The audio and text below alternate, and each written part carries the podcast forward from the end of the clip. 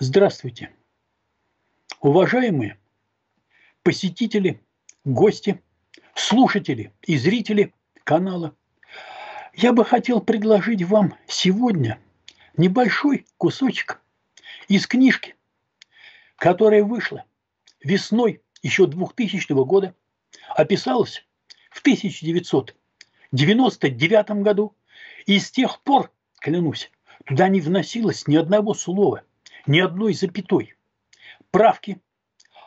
Э, речь там о том, что крейсер «Аврора» силами малочисленной команды в 90-е голодные нищие годы снимается со стоянки, приведя кое-как в порядок свою машину, и речными переходами оказывается в Москва-реке, чтобы повторить, так сказать, исторический выстрел из баковой шестидюймовки, но уже по другому дворцу. И все, что из этого выходит. Вот сейчас я из этой книги немного и прочту из главы, из части, вернее, четвертой, которая называется «Тайна двух капитанов». В командирском салоне сидел у настольной лампы колчак и, щурясь от дыма, зачеркивал и вносил пометки в пятистраничный план. Ольховский вошел, кинул плащ, выклубнул из пачки сигарету желтым от никотина ногтем, сосредоточенно, иногда сам себе кивая и делая паузы, стал говорить. Делается это примерно так. Первое. Все всегда чем-нибудь недовольны. Главное в начальный период смены власти – объединить всех в попутчике, сыграть на учете интересов всех. Чистый и полный популизм. Всем обещается все – вплоть до пресловутого и анекдотического «каждой женщине по мужчине, каждому мужчине по бутылке водки». Народ должен получить все, но ни у кого ничего не будет отбираться. Все дело лишь в том, чтобы правильно и справедливо все организовать. Повысить зарплаты и пенсии до мирового уровня. Увеличить вложения в медицину и образование. Полностью освободить от налогов малоимущие три четверти населения. Создать новые рабочие места. Но ни в коем случае не ущемлять интересы и уж тем более не экспроприировать олигархов, магнатов и прочих новоришей, потому что это наиболее предприимчивая и энергичная часть населения, организаторы экономики. Мы не будем забирать у них ни копейки, не, не будем даже пытаться давить на них, чтобы они вернули свои деньги из западных банков в Россию. Мы создадим такие экономические условия, чтобы вкладывать деньги в наши предприятия и банки было выгоднее, чтобы весь ум, предприимчивость и энергия бизнесменов и финансистов были направлены на то, чтобы деньги крутились здесь. Ну и тогда лучше будет всем. Мы не будем национализировать запасы сырья и энергоресурсы, потому что конкретный хозяин всегда лучше организует дело – чем наемный госчиновник. Пусть качают, пусть вывозят и продают. Мы лишь наладим честный и четкий учет и контроль, чтобы законные налоги не воровались в свой карман мимо государственного, то есть народного. Мы вообще ничего не будем национализировать и отбирать у новых хозяев. Однажды уже пробовали, но ничего хорошего не вышло. Снижение налогов в результате увеличит сумму их сбора в бюджет. Этого достаточно. Так и делается в нормальных странах. Оттого они богаты. Мы резко увеличим зарплату госслужащим. Тогда они перестанут брать взятки, без которых сегодня обречены нищенствовать. Уже это повысит эффективность экономики и отдачу средств в госбюджет. Заплати сам справедливую долю, иначе у тебя украдут больше. Скупой плачет дважды, трижды и четырежды. И мы не будем вводить террор с тобой и расстреливать бандитов. То, что в основном, слушай, Старпом, в основном бандиты – это энергичные, храбрые молодые люди, которые просто не могут нормальным путем заработать себе на человеческую жизнь. Ну и накопив сколько-то серьезные деньги, они всячески стараются их сохранить и легализовать то есть вложить в дело, а фактически в экономику страны в развитии хозяйства.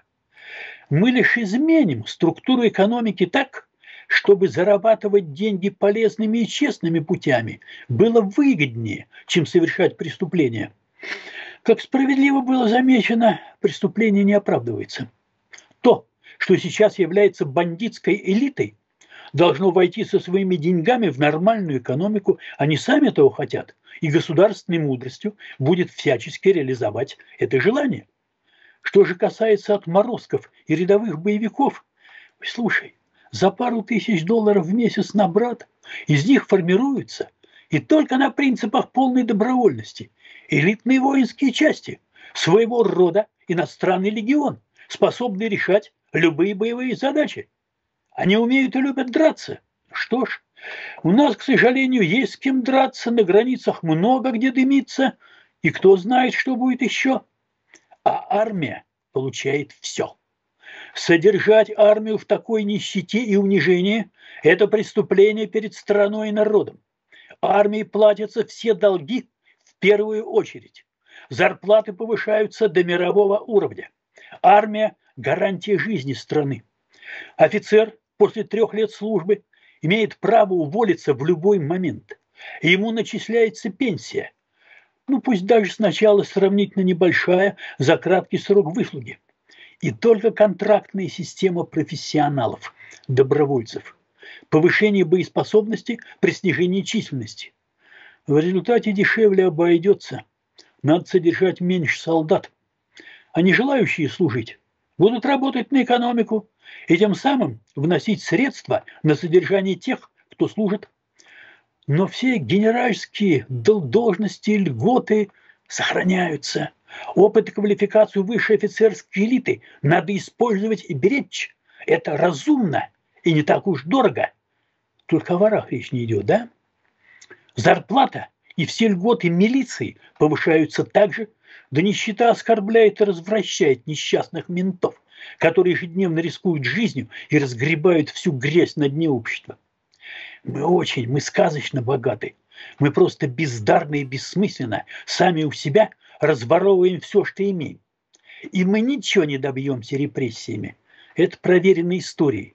Даже животных дрессируют, вырабатывая положительные рефлексы, поощрением, а не кнутом. И свободная пресса, однако, это гарантия нашей честности и отчетности перед народом. Не. Свобода слова и печати священна, а давление на прессу должно быть подсудно. И деньги на науку нужны обязательно. И престиж российской школы восстановить. И мы обнародуем четырехлетний план ну, пятилетка скомпрометирована ужасно в исторической памяти. План подъема экономики с конкретными цифрами и сроками, с подъемом производства и доходов населения, с графиком погашения государственного долга труженикам и расписанием поэтапного пуска все новых производств, а не эти пустые слова. И все, и все за нас.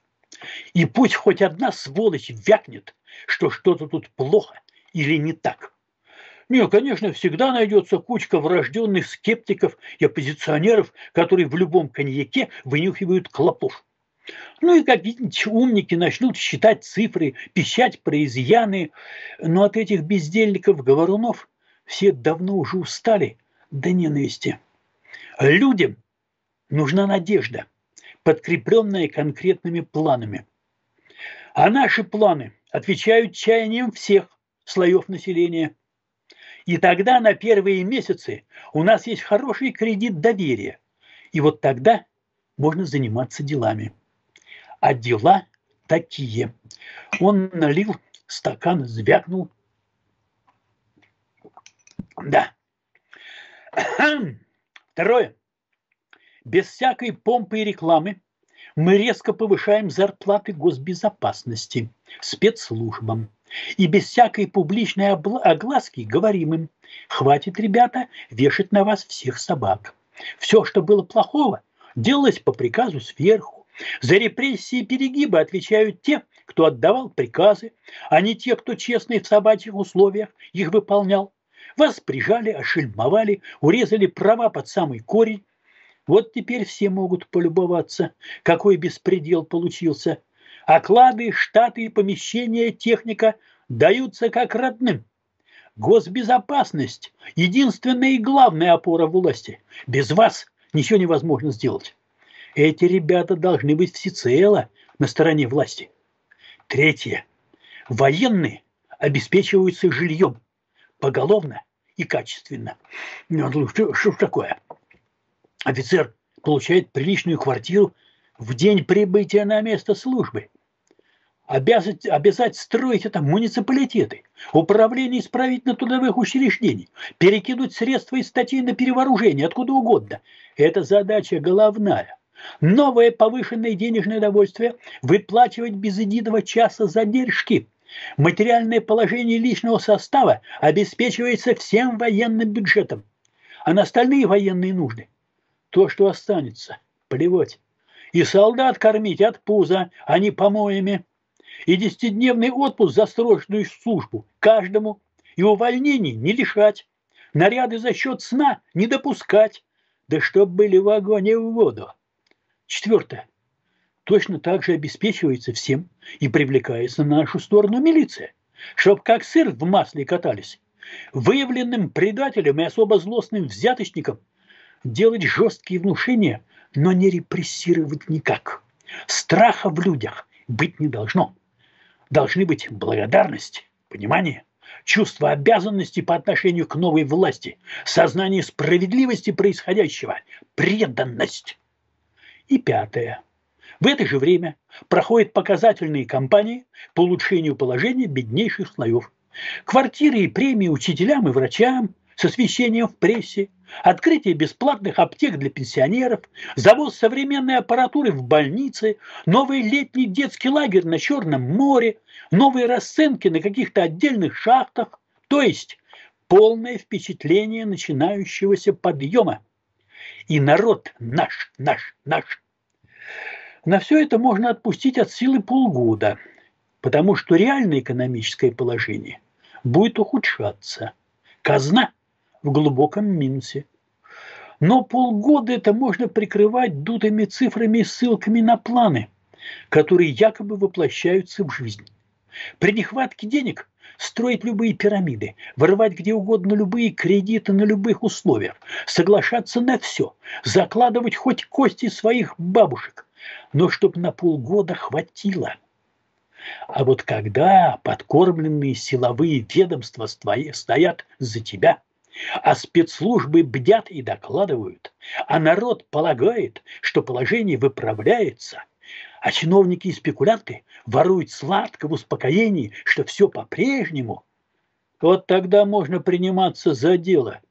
Отвлекающая кампания, мимикрия и дезинформации окончена, господа. Она свое дело уже сделала. Мы переходим к реальному исправлению положения. В одночасье вводим закон о новом режиме выезда за границу. Об его подготовке до момента задействования не знает ни один лишний человек, лишь несколько посвященных, которые готовили. Они под строжайшей подпиской сидят в местной командировке на Лубянке. За любую утечку информации коллективно отвечают головой. О, закон может иметь форму инструкции, подзаконного акта, временные чрезвычайные меры в связи с особыми обстоятельствами. Ну, типа так, ерунда, мелочь. Служебный параграф на несколько дней. Либо это связано с крупным хищением драк камней из Гохрана, либо еще что. Загранпаспорта сменим на новый образец. И все, граждане. А на выезде погранцы. А с них взятки гладкие, у них приказ Граница на замке. Пока думы и магнаты прочухаются и начнут принимать меры к преодолению запрета, время их будет упущено. Ну, конечно, вот сегодня перекрыть российские границы крайне сложно. Но за полгода многое можно сделать.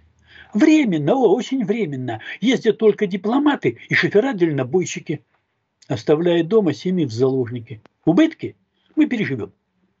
Второе.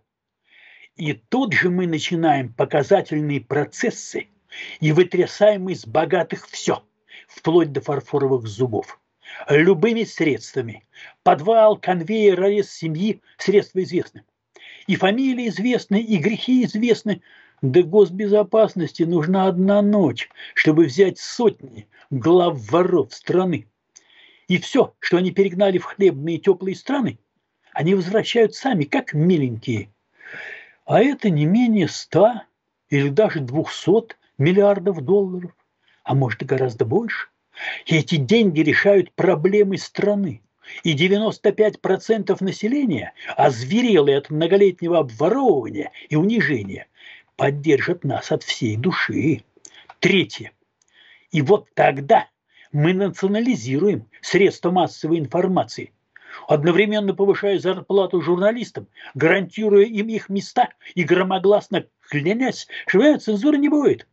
И представляем охрану к самым заметным, гарантируя безопасность при разгребании грязи. И они с восторгом копают на своих бывших хозяев, чего не могли позволить себе раньше. А наступает час журналистов. Они счастливы. Можно все, ну, кроме открытой порнографии. Правда, покусившиеся на действия главы государства и правительства вылетают в черный список, и с ними могут происходить несчастные случаи. А цензура, о, будет позднее. Четвертое. И вот тогда мы вводим чрезвычайный закон о борьбе с бандитизмом. Каковой бандитизм ликвидируется быстро и беспощадно. Подвал, признание, расстрел. И народ на нашей стороне, кто что утомился от братвы. А любой бизнесмен, чуть что, тоже может проходить по закону о бандитизме, поскольку криминализация бизнеса у нас ну, всеобщая, все знают. Пятое. Сажаем фашистов всех мастей и запрещаем их партий и население опять же нас приветствует. Шестое. И все это время. Кстати, недолго. Ой, Дума, конечно, будет отчаянно шуметь, потрясать правами Конституции, и через прессу вываливается весь компромат из сейфов на все политические партии. Обнародуются их связи с криминалитетом, с олигархией, на деньги которых они жрут и жируют. Показывается по телевидению, как они жрут. А все эти коттеджи, санатории, джакузи с массажистками, конюшни, машины, недвижимость за рубежом. У кого она есть? Да у них чуть не всех она есть. И все это, это на деньги, украденные у народа. И вводится временный указ о временном же приостановлении деятельности всех политических партий до поры, ну, пока не будут закончены уголовные процессы по их злоупотреблениям. А такие злоупотребления сейчас у всех есть. И домско-партийные проститутки расходятся по домам как миленькие, что бывало в истории всегда, когда их разгонял тот, за кем и сила, и правда одновременно. Это бывает. Седьмое. И тогда вводится та самая диктатура, как переходная форма правления. И почти все за ну, кроме части интеллигенции, обуреваемой гуманистическими идеалами, которые интеллигенция всегда хочет воплотить в жизнь немедленно, но ее так легко пугнуть и купить. Но кроме малой прослойки людей умных, которые справедливо боятся, что при рубке леса всегда летят щепки, так вот как бы не угодить в эти щепки. Ну и кроме тех, чье рыло по кругу в пуху, и хорошего им ждать не приходится. Но это весьма небольшой процент населения. Восьмое. И вот тогда твердой рукой наводится порядок, примерно так, как его наводили Сулла или Кромвель, или Наполеон, или Франко, или Пиночет. И нам опять приходится делать с тобой добро и зла, потому что больше нам его не из чего делать. И вот тогда конфискуется имущество заворовавшихся чиновников, на кого бы на ни было записано, хоть внука семиюродной сестры или духа святого, и они дружно сажаются. И жесточайшим способом подавляется сепаратизм, потому что у государства нет другого пути к сохранению себя. А результат развала будет только еще горше. За воровство и головотяпство в армии, когда голодных и необученных пацанов швыряют в огонь, ответственные начальники расстреливаются. А армия учится только тому, что нужно для боя.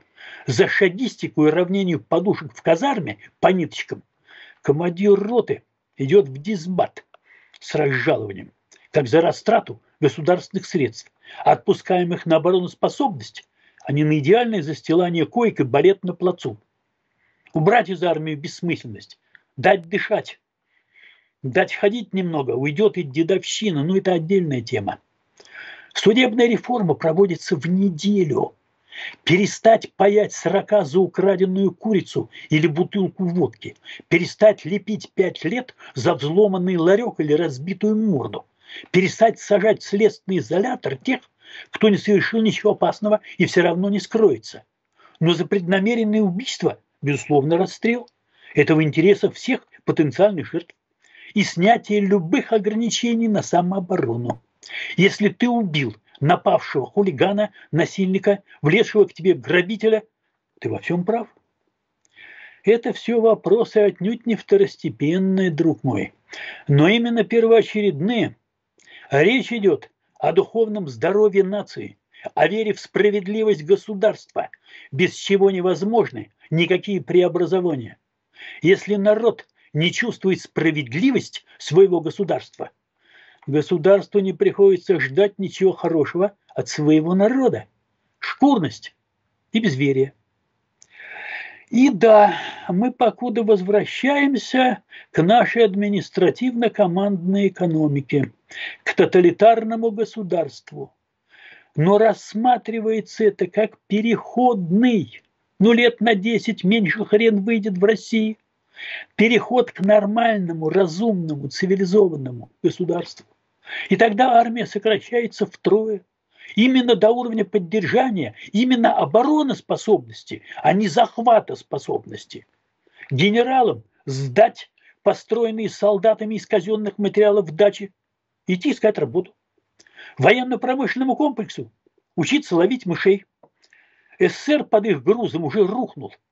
Еще Ассирия под этим рушилась. За пьянство на работе штрафы зарплаты. Родной дом вора – тюрьма. Задержка зарплаты равна преступлению, потому что ты изъял у человека его деньги и пустил их работать на себя на это время. И безусловные протекционистские законы во внешней торговле, которые стимулируют развитие собственного производства, а недра и сырье принадлежат только государству, а взятка госчиновнику равна измене государству – и постепенно-постепенно отпускать гайки, поощряя любые экономические инициативы, ведущие к повышению товарного производства. Параллельно с тем, как предприимчивое меньшинство будет богатеть законными путями, вводятся профсоюзные законы, заставляющие отстегивать для непредприимчивого большинства работяг справедливую долю доходов. Злоупотреблений перегибов будет масса, масса, но куда меньше, чем при любом ином варианте. Ну и уж, конечно, никакого сравнения с тем, что сейчас. Ну, и как тебе это нравится? Нальем? Резюмирую, сказал Колчак. Пункт первый. Грамотный и полный популизм. Пункт второй. Привлечение на свою сторону и укрепление силовых структур. Пункт третий. Тотальность и жесткость центральной власти. Пункт четвертый. Переустройство государства по уму и морали силовым способом. Но всегда необходимо учитывать еще одно. Историческую перспективу, геополитическую тенденцию. Надо же смотреть, куда катится твоя повозка, и заранее принимать меры против ухабов и поворотов. Ну, короче, думать надо о завтрашнем дне. А день таков, что под Сибирью, где у нас разбросан десяток миллионов человек, сидит миллиард с четвертью китайцев. А вечных границ не существует. Они, китайцы, уже инфильтруются, и противостоять этому крайне трудно. Рождаемость, дешевая рабсила, дешевые товары, огромный рынок потребления сырья – и растущая технологическая база. В будущем они нас оттуда или выдавят, или растворят там в себе. Нужна особая экономическая зона Восточной Сибири и Приморья. И нечего цепляться за Курилы. И не нужны они нам. И в конечном итоге все равно не удержим. Эпоха не та. Уж если англичане ушли из всех колоний, это о чем-то говорит. А вот отдав японцам острова, можно из них подцедить самурайской кровушки. Это деньги, это перспективы, концессии, союз с Японией как средство от китайского давления. Япония – объективный соперник Китая. А справиться с ней легче, если что. Вот и дружить с Японией против Китая. Пустить их к себе на материк. А не ждать сто лет, а может тридцать, пока китайцы не слопают нас и их по отдельности. Ну думать же надо, кто тебе полезен, а кто вреден. Пусть японцы поднимают край. Будут рабочие места, люди поедут. Да даже из той же Украины. Там еще не скоро расхлебают свою независимость. Пора же учесть простую вещь. Россия находится в стадии сокращения, развала, если угодно. И цепляться за каждый клочок – бессмысленный расход сил. Против ветра много не наплюешь. Надо отдавать то, что все равно уйдет, и крепко держать то, что можно удержать. Ну, в общем, это как в обороне. Отступи сам с невыгодных рубежей до удобного места, а вот его оборудуй заранее и вцепись намертво. В Средней Азии потеряно, а вот с Казахстаном надо как-то объединяться. Это люди и территории. Знаешь, мы с тобой люди военные. И мы понимаем, что вечного мира не бывает. И что с Европой мы как-нибудь договоримся – а вот Азиас – это Азиас. Исламский фактор – это тебе не индекс Дау Джонса. Че он там? Его на бирже не уговоришь. Белый мир из периода экспансии вступил в период обороны. И демография, и психология – все не на нашей стороне. За оккупацию Чечни мы платим влиянием чеченской мафии. Дети, кому это выгодно? Только тем, кто сотрудничает с чеченской мафией. Границу по стрельба без предупреждения, и пусть и живут. Карабах признать за Арменией, Абхазию включить в федерацию. Азербайджана все равно никогда любить не будет, а вот Грузии в исламском окружении все равно некуда деваться. Некоторые, знаешь, быстро забыли, как их ятаганами резали, но также быстро и вспомнят. И с национальным делением страны необходимо покончить. Это не семена будущего неизбежного развала. Это целые парники. Дело не в том, чтобы уговорить быть вместе, прельстить своим благородством и справедливостью.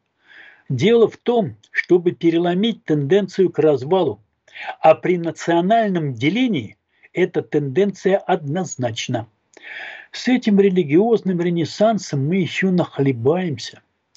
Только территориальное деление только наместники из центра и губернаторы.